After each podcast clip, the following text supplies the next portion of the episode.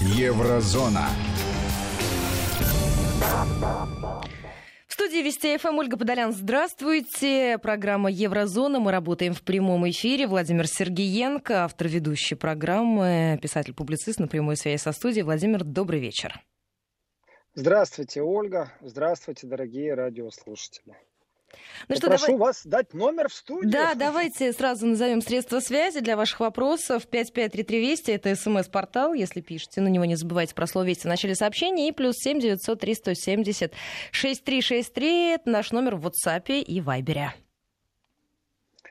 И, дорогие радиослушатели, если вы рассуждаете, э, спрашиваете что-то, и при этом в конце вашего сообщения напишите географическую точку, оттуда вы, это будет прекрасно, потому что мы узнали, что нас слушают в Южной Корее, мы узнали, что нас слушают и в Мельбурне, и в Сиднее, и в Португалии, и в Норвегии, ну, само собой, Украина, Беларусь, Польша, Германия. И очень хочется географию все расширять и расширять. Ольга, у меня к вам вопрос. Скажите, Давайте. вам не надоела тема, вот по-честному, не надоела ли вам тема Навальный, Северный поток-2? Вот не надоела ли она вам? Ох, я вам другую тему назвала, которая мне надоела. Но мы внимательно следим, мы внимательно следим за всеми событиями, событиями в развитии. Многие из тех событий, которые происходят, напоминают детективные истории всегда интересно ждать какого-то финала и развязки. Другой вопрос, будет ли она, эта самая развязка, и будет ли финал. Желательно реалистичный и с фактами. Ну, иногда такое ощущение, что какая-то идет игра в, как, ну вот не шахматы, может быть какие-то трехмерные шахматы на трех этажах с какими-то новыми фигурами. И вот эта игра и поле игры, оно как-то описано. И э, в принципе описание правил знают какие-то только избранные люди. Они так стоят, так в сторонке, смотрят на все это, умничают. А вот только вопрос, кто пешки и поле игры это что. Но, в принципе, некоторые вещи, они абсолютно э, не очень интересны. Ну, я, конечно же, расскажу о трагедии, которая э, проходит сейчас в Греции на острове Лесбос, потому что об этом нельзя просто молчать.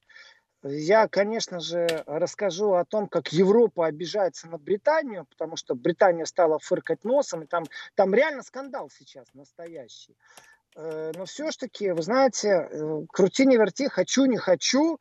Но у нас тут заявление, что Навального отравили неизвестным вариантом новичка, это барабанная дробь и многозначительная пауза. Э, а был ли мальчик?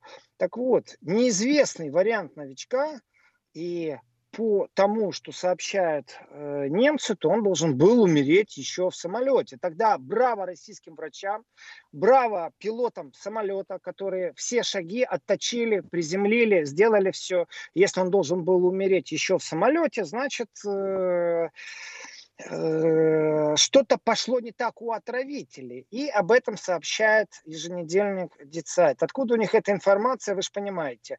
Э, слив происходит, и Цайт сказал, ну, опять же, давайте так, есть подкаблучный канцлер Амту или политическому мейнстриму издательства. К Цайту я отношусь нормально, они никогда не опускались до бульварщины. И Цайт сообщает, что у них есть информированные источники. Если Цайт анонимизирует источник, то это значит, что на днях, мы это уже услышим, это идет подготовка, это артиллерийский огонь, так знаете, прощупывает некоторые вещи. И Цайт сообщает, что химагент э, не был известен экспертам. Представляете? То есть это более зловредное и смертоносное, чем уже известное вещество, понимаете? То есть им неизвестно, но они это классифицируют и говорят, что это усовершенствованный новичок. Это, конечно, абсолютно новая фишка в данных случаях и в данных переговорах. Ну, то есть это посильнее, чем highly likely? Ну, highly likely, я так понимаю, что это наши бабушки на лавочке. Highly likely, они просто не имеют их бабушек и не любят своих бабушек, наверное, они. А вот что касается э, заявлений от э, анонимного, но информированного источника, что это более агрессивный яд, что он рассчитан на то, чтобы э, мгновенно убивать, то есть более сильного действия, и он относится к группе новичок, это называется слив, профессиональный слив. И я не знаю, говорил ли кто-то об этом, вполне возможно, что Вести ФМ сейчас первые об этом говорят. Но вы знаете, э, здесь идет игра совсем другого уровня, потому что сейчас Германии придется выворачиваться. Я рад, искренне рад, что немецкого посла вызвали в российский МИД и попросили его объяснить, почему Германия, и давайте я сейчас, конечно, не МИД цитирую, и, конечно же, не официальный пресс-лиз. Я говорю то, что я думаю, и своими словами я очень рад, что вызвали немецкого посла и указали ему на то, что, в принципе, идет беспрецедентное передергивание фактов, что уже после того, как запросила российская прокуратура именно по тому коридору, по которому протокольно положено что-то запрашивать, то есть через МИД, МИД российский, МИДу немецкому, МИД немецкий может это спустить уже в соответствующее ведомство, потому что ни врачи российские, ни прокуратура российская напрямую, если будут общаться, то это не, ну, не даст эффекта, потому что существуют действительно протокольные вещи. И немецкому послу объяснили, когда российская прокуратура запросила ответ с немецкой стороны. И как можно объяснить, что после запроса они делают вид, что Россия ничего не делает, не реагируют, скрывают экспертизу, тем самым не дают возможность вести правильно расследование. Поэтому, знаете, я на выходных в еврозоне в субботу и воскресенье топил за то, что пора вызывать, и я говорил, что это мое личное мнение, пора вызывать немецкого посла и ставить ему на вид.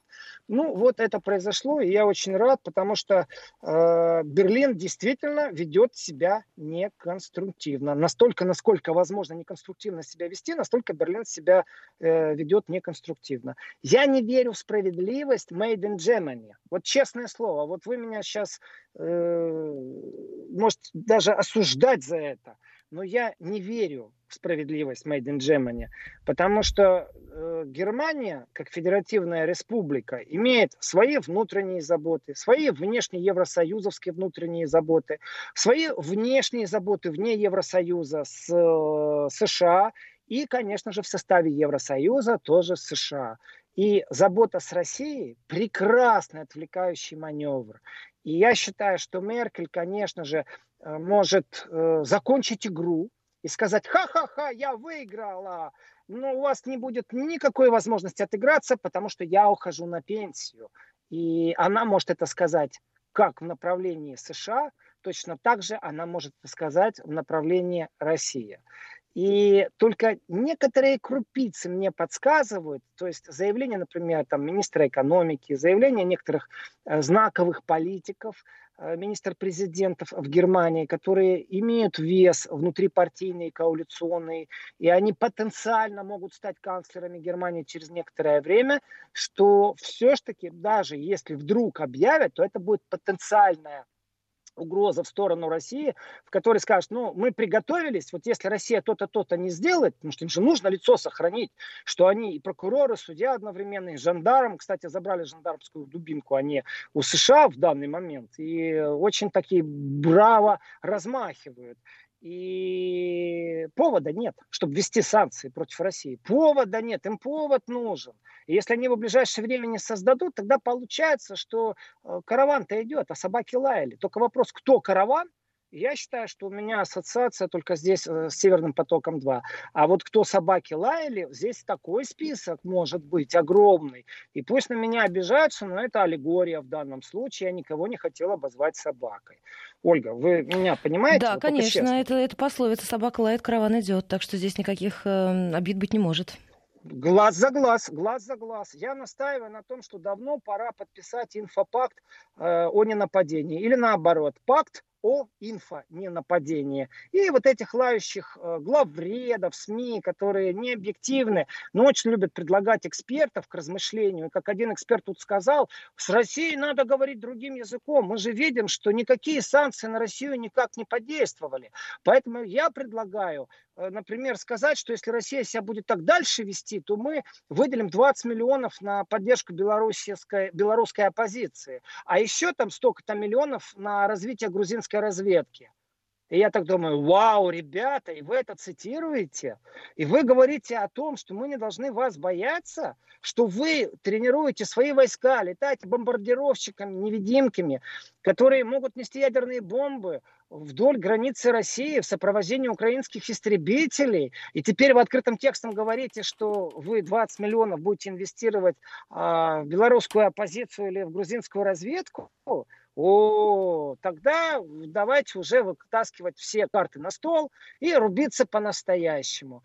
Э, в принципе, если они думают, что хоть раз за историю, которая была у России по поставкам газа, им удалось хоть как-то повлиять на это, то они очень ошибаются. И для меня вот этот вот политический перелай, как я его называю, э, он продолжается, но никак не влияет на реальную ситуацию. Потому что нужно не забыть, что упущенная выгода, в том числе не только у «Газпрома» будет, например, у австрийского государства, которое на паях тоже входит в строительство газопровода. И упущенная выгода может измеряться не 8 миллиардам или там 10, сколько там обошелся газопровод, а совсем другой суммы, которые по логике вещей должны были выручить э, все те, кто вкладывался в строительство Северного потока-2. Это может быть и 50 миллиардов, и больше. Пусть суд рассматривает. Притом обвиняемый будет тот, кто примет политическое решение. И, в принципе, это может быть Евросоюз. Ну, Евросоюз потянет 50 миллиардов, я вас умоляю. Точно так же это может быть не Евросоюз, точно так же это может быть Германия. Потому что законодательной базы, которая может принять сейчас решение, нету энерго пакета номер 4, нет энергопакета номер 5. Они его обязательно будут вводить в ближайшее время, обязательно. Но сейчас этого нет. Это значит, что э, когда строили газопровод, когда инвестировали деньги, то тогда действовало другое законодательство. И они ничего не придумают, они ничего не изменят. Вообще ничего. Единственное, что они могут сказать, да мы плевать хотели, мы вообще и от Свифта Россию отключим, и вообще все долги замораживаем, и все, больше никак не общаемся. Ну, в принципе, тоже вариант. Почему и нет? А, ну вот я смотрю, уже есть э, реакция наших слушателей. Э, Владимир, обратимся к сообщениям сейчас или после того, как перейдем Давайте к другим сейчас. темам? Ну вот Давайте я смотрю, сейчас. люди вообще пишут, очень интересная история. Это вообще как? Отравляющее вещество, и от нас его секретят. Вот такие сообщения приходят э, от наших слушателей. Ну, Э, Ольга, ведь действительно ситуация у немцев. Они поспешили, я считаю, что Меркель подставили. Вот честное слово, у меня какой-то не просто там надежда умирает последний, то, что все ждут, э, когда Меркель строго произнесет, у кого она выиграла эту партию, то в любом случае, э, в ожидании пока что, есть заявление о том, что это не взаимоотношения Германии и России. Речь идет о нарушении конвенции о запрещении химического оружия. И советники Меркель, ведь не Меркель сидела в лаборатории, не Меркель писала э, докладные, э, что там разведка говорит, э, что там логика говорит обвинение в сторону Кремля, это, знаете как, я первый пожаловался, значит, я прав. Вот я в детстве прибегал к такому, знаете, к такой хитрости, к такому трюку. Э, мы с братом что-то не поделим, я к маме бегу и говорю, мама! Э, и кто первый пожаловался, по моей логике, тот был прав. Вот что-то типа такого сейчас сделало немецкое правительство, а потом раз и включило заднюю передачу, мол, давайте все европейские это решать, плюс они уже подтянули э, объединение G7, министры иностранных дел тоже подписали, все таки хитрые, все таки умные, есть во всем этом одно но. Если запрещенное вещество э, было применено на территории России, то, в принципе, Россия может включить совсем другие протоколы, разговаривая с теми странами, у которых потенциально могут быть лаборатории по изготовлению новичка, в том числе и Великобритания, в том числе и Германия, в том числе и Швеция, в том числе, конечно же, и США, и э, другие страны, которые должны отчитаться о том, что у них происходит в закрытых объектах. И э, есть подтверждение от координатора э, внешней разведки Германии, Бундеснахрихтендинст она называется, времен Коля, что им в 90-м из тогдашнего Советского Союза, будущей России, передали э, химическое вещество «Новичок», а они поделились с союзничками. В том числе и отправили там Швецию в лабораторию, и он говорит о том, что, в принципе, ни одна Россия в состоянии производить это вещество, есть и другие страны. И я рад за личность э, человека, гражданина России, которого вывели из комы, но все, что вокруг него сделали, конечно, кажется иногда, что их человеческий фактор вообще не интересует. Им надо петь одну песню, и они оттолкнулись от этой головы, от человеческого состояния и пропели свою песню. И если сейчас у них не пройдет номер Северным потоком-2, потому что нерест трески это единственное, что сейчас задерживает, потом будет волевое решение, например, там требует от Меркель, ну не в состоянии это закрыть Северный поток, ну так давай введем мораторий ну, понятно, мораторий нужно вести на то время, пока э, вдоль всей Европы, э, Средиземноморья, Гибралтар, Балтика, все это должно быть застроено определенными порталами, которые будут принимать жиженый газ э, по той цене, по которой будет это все навязано. Сколько это, год, два, три, четыре, но цена на газ все равно не сравнится, и инвестиции не сравнятся. То есть в этой всей гонке уничтожается будущее э, экономики Германии, потому что Германия по своей сути, она имеет очень дорогой человека-час, очень дорогой, и если энергоноситель станет тоже дорогой, то тогда она не конкурентно способна. Вот просто она не конкурентно способна, федеративная республика. И вопрос, кто все-таки выгодообладатель. И, как сказал Грегор Гизи, разные э, существуют направления. Грегор Гизи – это внешнеполитический э, спикер партии левых в Бундестаге.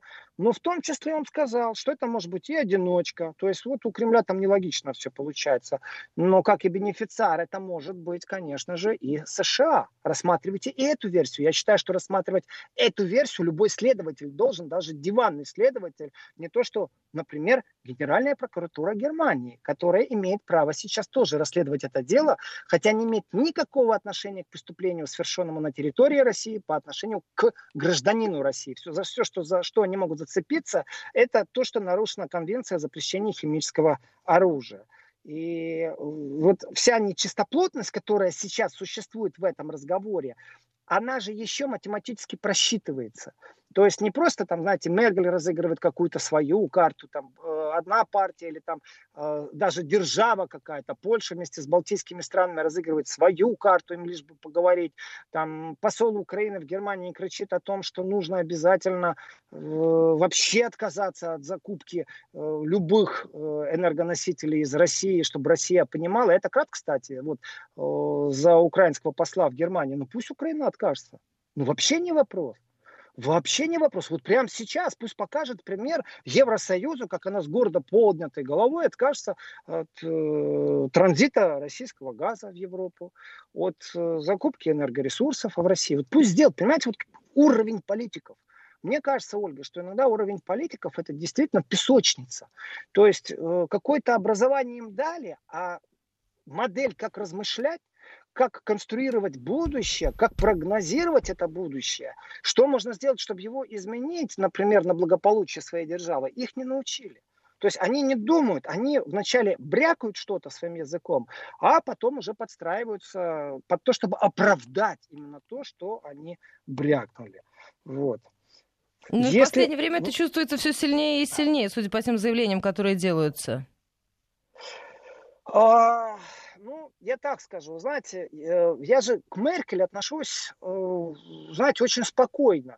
Я считаю, что это выдающийся функционер, и я это не раз повторял. Я ее называю зачастую Ангела Первая, э, канцлер всея Германии, тоже иронично, но понятно, о чем речь. И в ее функционерстве, вот по ней нужно изучать диссертацию, как прийти к власти. И как у власти удержаться так долго, как эту власть держать в кулаке, когда у тебя лебедь, рак и щука. То есть она является уникальным функционером. Но с точки зрения ее как руководителя э, государства, как руководителя кабинета министров, э, ну, знаете, есть такая модель, когда я говорю, ну да, вот простите, дорогие радиослушатели, накосячила я. Ну и что теперь вы мне сделаете? Ну справимся. Ну была не права. Ну и что? Ну будет новая проблема. Ну будем решать по, по мере их поступления. Я не хочу, чтобы вы решали мои проблемы по мере поступления. Я хочу, чтобы был объявлен тендер на того, кто это сделает лучше. Ну, хотя бы внутри партийный. Перестаньте уже грызться. А уж внутри министерский я хочу напомнить, что министр иностранных дел Германии – очень даже хорошо огрызнулся на министра обороны Германии. То есть у них внутри кабинета была перепалка. И в этой перепалке министр обороны э, Германии Аннегрет Крафт-Каренбауэр предложила совместное патрулирование в Сирии, а министр иностранных дел сказал, э, извините, пожалуйста, вы вредите внешней политике Германии, министр обороны. Представляете, вот, э, вот если посмотреть на то, что происходит в Германии. То есть э, и в этот момент когда склоки достаточно сильные, и межпартийные, и внутрипартийные, когда объявлена гонка на э, место канцлера Германии в будущем, вот представляете, как хочется функционеру уйти с высоко поднятой головой, получить Нобелевскую премию, а не Шнобелевскую премию. И самое главное, очень, наверное, хочется остаться действительно самым мощным политиком Европы, самой мощной женщиной, опять, чтобы Таймс вышел на обложке с Меркель. Ну, вот примерно в таком духе. То есть человеческое что же не чуждо. И все замерли. Вот все замерли, что же скажет Меркель. Э, я тоже жду, что же она скажет. У нее на самом деле не так много вариантов. Вот абсолютно не так много вариантов. То есть э, по логике вещей перед нырком в воду нужно набрать воздух. А вот сейчас вот это и есть состояние, когда вдохнули воздух, а никто его не выдыхает. Вот сейчас должны выдохнуть. Я, конечно, привязываю решение Меркель ни в коем случае не к э, заседанию Евросоюза, министров иностранных дел G7.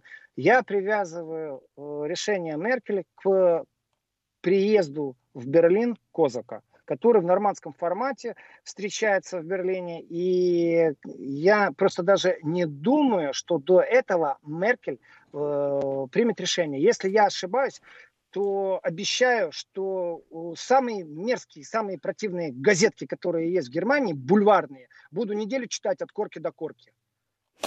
А, Владимир, мы сейчас должны будем прерваться. Новости середины часа. Сразу после возвращаемся в программу. Еще раз назову средства связи. 553320 плюс 7 903 176 363. Сразу после короткого перерыва продолжим. Еврозона. 21 час 33 минуты московское время. Это вторая часть программы «Еврозона». Владимир Сергеенко на прямой связи со студией. Если вы хотите присоединиться, то задавайте ваши вопросы или комментируйте уже сказанное. Средства связи 553320 это смс-портал и плюс 7 903 170 6363. Это наш номер в WhatsApp и Viber. Отдельная просьба подписываться под сообщениями, чтобы могли обратиться именно к вам.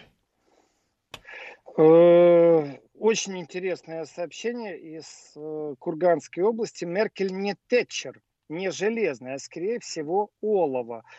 Э, я скажу, что Меркель может быть и не олова. Для меня она всегда глыба. Вот не знаю из чего. Она фундаментальная глыба, и в политикуме она достаточно серьезный противник. И в принципе Меркель всегда умудрялась э, ну, давайте так, выступить, например, переговорщиком с Евросоюзом от имени России. Ну, мол, мы с Россией поговорим. Вот вы все тут не надо, там Польша, ГАВ, э, страны Балтии, ГАВ, ГАВ, ГАВ, э, Украина, гав, гав, гав, давайте газ не будем покупать, давайте вот э, что-то сделаем нехорошее по отношению к России. И Меркель так спокойно, спокойно так, э, а мы будем делать вот так. Вот вам мухи, вот вам котлеты, а вот газ будет у нас российский. И вот это вот ее природная глыба, ощущение в политике, э, ну не просто так, она была несколько раз влиятельным человеком года, влиятельная женщина само собой, но в данном случае это политик. И насчет Олова не знаю, есть слухи, конкретно рассуждают, могли ли ее наклонить э, США. Вы знаете, у меня где-то внутри есть такое ощущение, что интересы Германии все-таки forever. То есть они на первом месте. И не предаст Меркель интересы Германии в первую очередь, даже под сильнейшим давлением. Но есть что, на следующий срок избираться? Нет, конечно. У нее нет амбиций переизбраться. Поэтому она сейчас будет действовать в целях все-таки будущего Федеративной Республики Германии, а не на поводу спекулянтов, которые требуют, допустим, отказаться от российского газа. Это что получится? От атомной энергии отказались, угольных электростанций нет, это значит, останутся только ветряки. Э, и что? это практически в полтора раза со старта, а так и в два раза дороже киловатт. Соответственно, вот вам и удорожание всего промышленного комплекса Германии. Э, вот. Э, я вижу сообщение из Беларуси длиннейшее, ну просто огромнейшее. Я вам честно скажу, читать его не буду. И большое спасибо за добрые слова из Санкт-Петербурга Раисе, которая говорит, что слушает всей семьей. В принципе, для меня тема Германии, она сейчас исчерпана, потому что, ну, об этом много говорят, и у нас вот только последние сведения, что увидели какой-то новый новичок. Э, ну, сам новичок, это какая-то Модифицированный какой-то, да, вот эта вся история? Ну да, э, новый новичок, знаете, масло масляное, ну вот в таком духе что-то оно звучит. И я бы перешел к тому, Греции. что в начале, в начале Угадала, программы. Владимир, нет? Ольга, э, о трагедии, которая развернулась на Лесбосе. Это действительно трагедия. Э, вообще, все, что там происходит, вот если бы сейчас не эта трагедия, то я думаю, Евросоюз даже бы не обращал внимания на то, что там происходит. Значит, в Европе есть крупнейший лагерь беженцев. И так получилось, что там внутри лагеря, а вы понимаете, что такое лагерь беженцев, это по периметру охрана, а еще желательно, чтобы это все было на острове, а оно и есть на острове в Греции, чтобы они не доплыли до континентальной Европы, а там их будут фильтровать, понемногу решать проблемы, уже движется зима. И вот представьте себе, что внутри лагеря стало известно, что есть люди, у которых коронавирус. Ну, тут еще, мне кажется, их... важно объяснить слушателям, что вообще этот лагерь рассчитан изначально был на 2000 человек, но последняя информация, в нем находились 13 тысяч человек.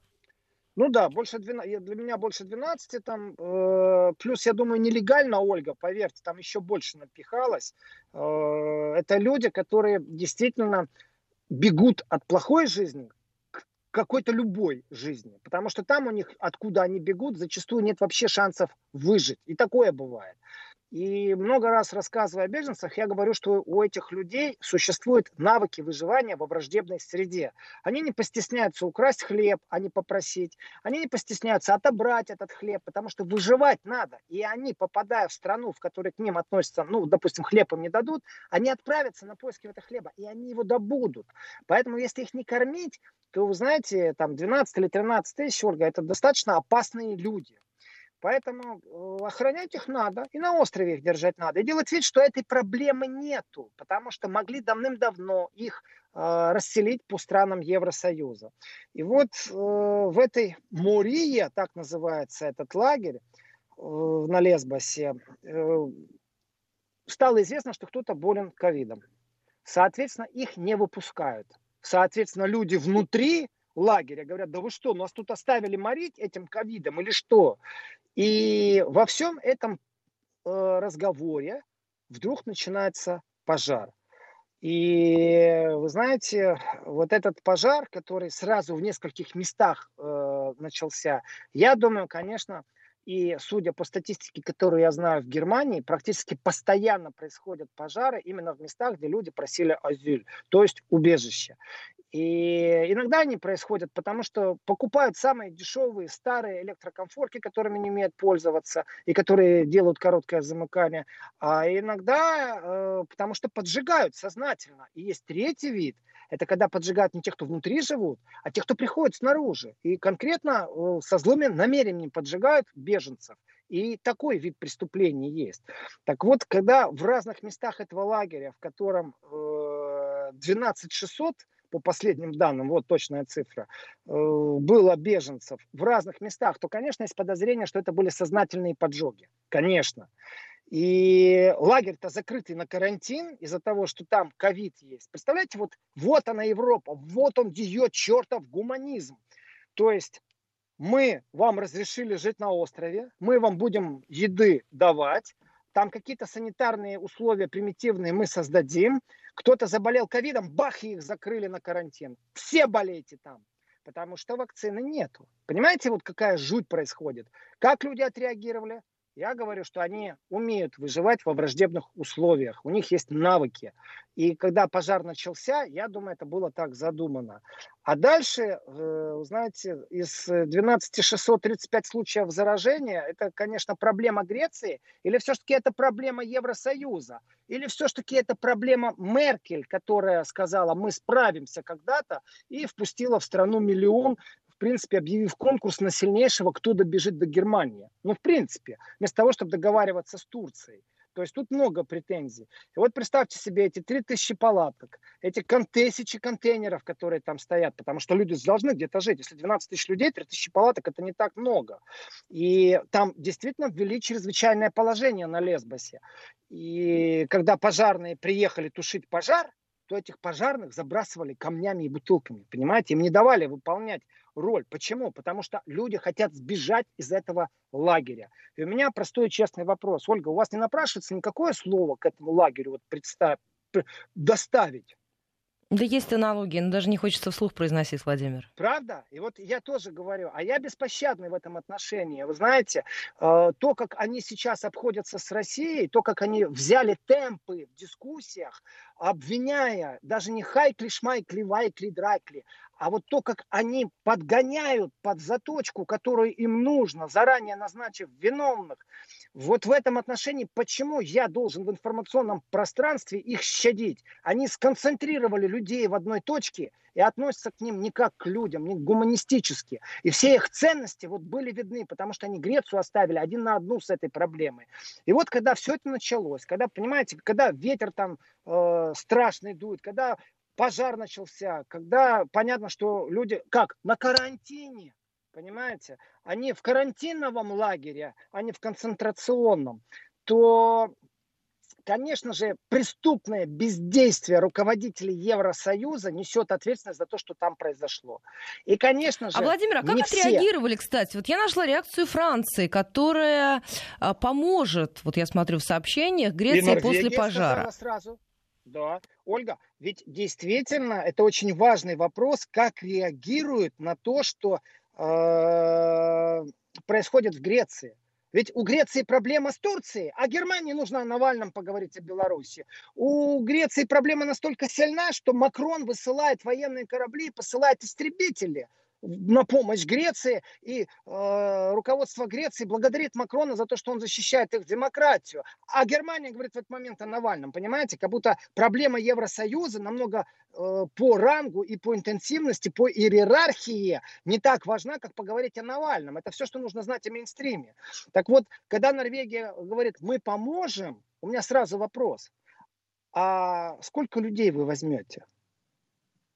И сегодня я услышал до начала программы э, по новостям, я сейчас не говорю, что это 100%, потому что ехал к точке, откуда веду программу, но я услышал, мне показалось, число 50.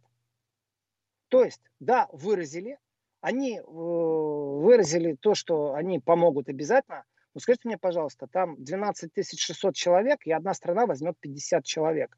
У меня, знаете, какой вопрос сразу? А эти 50 это кто будут? Дети и их матери, э, какая селекция происходит. И если честно, я не просто так говорю, что там место концентрации беженцев, на которых Евросоюз преступно наплевал. Вот не просто так. Вот пусть им будет больно и стыдно, но их, э, знаете, не пробьешь. Они же такие толстокожие. У них же так все хорошо получается. Их ничего не интересует, кроме Северного потока и Навального. Представляете, какая уникальная операция по отвлечению нашего внимания. Просто классика, по которой нужно учиться, как уводить внимание людей. Так вот, э, другие люди тоже будут э, распределены по Европе. Но дело в том, что не все страны мечтают о том, чтобы принимать беженцев. И когда заявляет кто-то из Германии, например, ну Германия все-таки председательствует, но это не значит, что ее все слушаются, ее слышат но не значит, что слушаются. И в этом отношении, конечно же, Германия не может диктовать, кому и сколько нужно взять. Она может только призывать к тому, чтобы солидарно все страны как-то распределили на себя вот этот вот груз. Владимир, а, мы распределяем время беженцы. правильно. Некоторые регионы уходят на местное вещание. Вести ФМ. Мы вернулись в завершающую часть программы Еврозона с Владимиром Сергеенко. Давайте еще раз назову средства связи для ваших вопросов. 5533 Вести и плюс 7 903 170 6363. Владимир, а скажите, а насколько активно вот эта тема с тем, с той трагедией, которая произошла в Греции, активно обсуждается в европейских СМИ сегодня? Обсуждается, потому что, вы знаете, э, Ольга, невозможно замолчать, потому что до этого замалчивали. Проблема Греции с Турцией, я считаю, э, неуклюже замалчивалась. То есть те люди, которые интересуются политикой, внешней политикой, событиями в Евросоюзе, противостоянием в Средиземном море, Э, тут до них дошла информация о противостоянии Греции и Турции, о том, что там баражировали военные самолеты, и даже был момент, когда турецкие вроде бы вторглись в воздушное пространство Греции. Не просто так Франция прислала туда вертолетоносец и своих два истребителя «Рафаэль». Э, но об этом замалчивали. Сейчас невозможно, потому что трагедия очень сильная. Представьте себе, люди подожгли лагерь, в котором они живут, приехали пожарные, они их забрасывают камнями и бутылками. Понимаете, не дают тушить и по интернету разошлось, молчать невозможно. Еще раз говорю, это большой позор и большой стыд, что до этого дошло в Евросоюзе. Уважаемый комиссар Евросоюза по правам человека, я вас призываю, между прочим, сложить свои полномочия, потому что вы не занимались правами людей, которые нуждаются больше всего в помощи.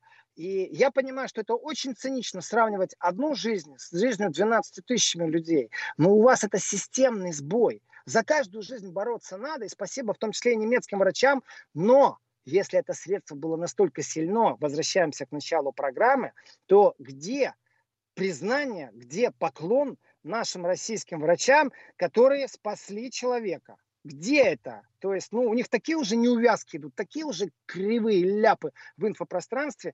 Э, большое спасибо, э, Александр в Киев. Большое спасибо, Артем, э, за добрые слова. Э, большое спасибо, Санкт-Петербург. И вижу, что привет из Казахстана даже без вопроса. Просьба не присылайте открытки, потому что они не у нас не открываются. По крайней мере, у меня точно. Я все-таки не в студии нахожусь. И из Иванова нам написали. Э, времени не так много. И давайте так, э, по поводу США и бомбардировщиков, бомбар, бомбардировщиков, по поводу Крыма, не кажется ли нам, что в такой ситуации Украина, не являющаяся членом НАТО, может спровоцировать какой-нибудь конфликт? Простите, да, что значит нам кажется или не кажется? Конфликты уже спровоцировали. Конфликт уже спровоцировали. Э, я не хвастаясь говорю, а по факту, что вот э, в Германии вышла книга на немецком языке, называется «Украина. Открытая рана Европы». И ведь над этой раной работало так много кудесников. А вот как ее заштопать, как отремонтировать, почему-то здесь никого не нашлось. Э, и я сейчас обращаюсь, в принципе, не к украинцам, с ними много разговариваем. Я сейчас обращаюсь к другим людям в Беларуси, Э, с точки зрения экономики, я вам расскажу один пример. Я планировал сейчас о Брекзите говорить, но посвящу минуту этому примеру. Э, в Германской Демократической Республике были большие проблемы. У них там штази, не было свобод. Э, все мы все это проходили. Германия объединилась, свободы появились, ля-ля-ля, бла-бла-бла. Но мало кто говорит о том, какая была экономика в ГДР по отношению к другим странам. И если взять те предприятия, которые существовали в ГДР, то такое ощущение, что ФРГовский капитализм, ФРГовский производитель с большим удовольствием уничтожал все, что даже хорошее было разработано в ГДР. И делали не это безнравственно, по-капиталистически. И делали это так, что даже сегодня на территории Восточной Германии пенсии ниже, и безработица больше, чем на территории Западной Германии. Поэтому, что бы вы ни делали, думайте о том, что если вас подталкивают уничтожать экономику, это значит, что в будущем, вот по сравнению ФРГ, ГДР, что э, максимум, что можно э, попросить, это, э, ну, наверное, э, регулярный грант на поддержку даже не знаю чего. Ну, примерно так. Вот. Ну что, у нас время Ольга. осталось буквально три минутки. Успеем коснуться темы Брекзита, Владимир? Да, успеем. Э, с Брекзитом у нас все очень просто. Э, по поводу министра иностранных все дел очень Германии, плохо, который... хочется добавить, нет? э, министр иностранных дел Германии попробовал быть посредником в переговорах между Турцией и Грецией. У него не получилось. Зато он отыгрался публично, он такой крутой парень, который ставит ультиматумы России. Молодец хорошо и красиво. Но только вот сейчас председательствование Германии в Евросоюзе, и выяснилось, что правительство Великобритании подготовило такой законопроект, что даже главный еврокомиссар Урсула фон де Ляйен сказала, ребята, вы что, обнаглели, на таких условиях мы не готовы с вами сотрудничать. И новый закон, который должен как-то обеспечивать компаниям э, вот между курсирования товаров, валют и всего что угодно, между Евросоюзом, Северная Ирландия. Все это красиво, но это бездонная бочка называется контрабанда, слив, проникновение, как угодно, маршрут. Я думаю, что все знают, что такое таиландские креветки из Белоруссии, ну и в таком духе. Это то же самое, та же самая схема. И вот этот новый законопроект, который Британия должна принять, э, на самом-то деле он нарушает международное законодательство законодательства с точки зрения Евросоюза. Итого, Тайм второй грызется Евросоюз во главе с Урсулой фон де Ляйен э, с Великобританией во главе с Борисом Джонсоном. При этом в этой грызне слышно, как они рычат. Они еще не начали друг друга кусать. Но в будущем мы обязательно услышим о том, что они не договорились и преференции для своих компаний не выторгуют ни Британия, ни Евросоюз. Это об дипломатической работе Евросоюза и о том, как они умеют договариваться. Они не захотели пойти ни на уступки, ни на то, чтобы создать какие-то э, условия для, например, Северной Ирландии, чтобы не самый богатый район на этой планете и с большими проблемами в прошлом, в том числе и сепаратизмом, чтобы там вдруг не вспыхнул в будущем новый конфликт. И ответственность лежит на тех, кто сегодня не может договориться. Ух. Ох, а, ну что, Владимир, тогда вот на этой ноте будем завершать сегодняшнюю программу. В выходные обязательно продолжим. Напоминаю нашим слушателям, что и в субботу, и в воскресенье вы можете присоединиться к программе Еврозона. И, судя по сообщениям от наших слушателей, которые, кстати, вот пишут э, о том, что уже не представляют себе свои выходные без ваших эфиров. А, спасибо, Владимир, за сегодняшний разговор. Мы сейчас должны будем прерваться. Владимир Сергеенко в программе Еврозона. Благодарю всех, кто активно прислал сообщение на протяжении всего этого эфира. Сразу после новостей начала часа перейдем к информационной картине дня.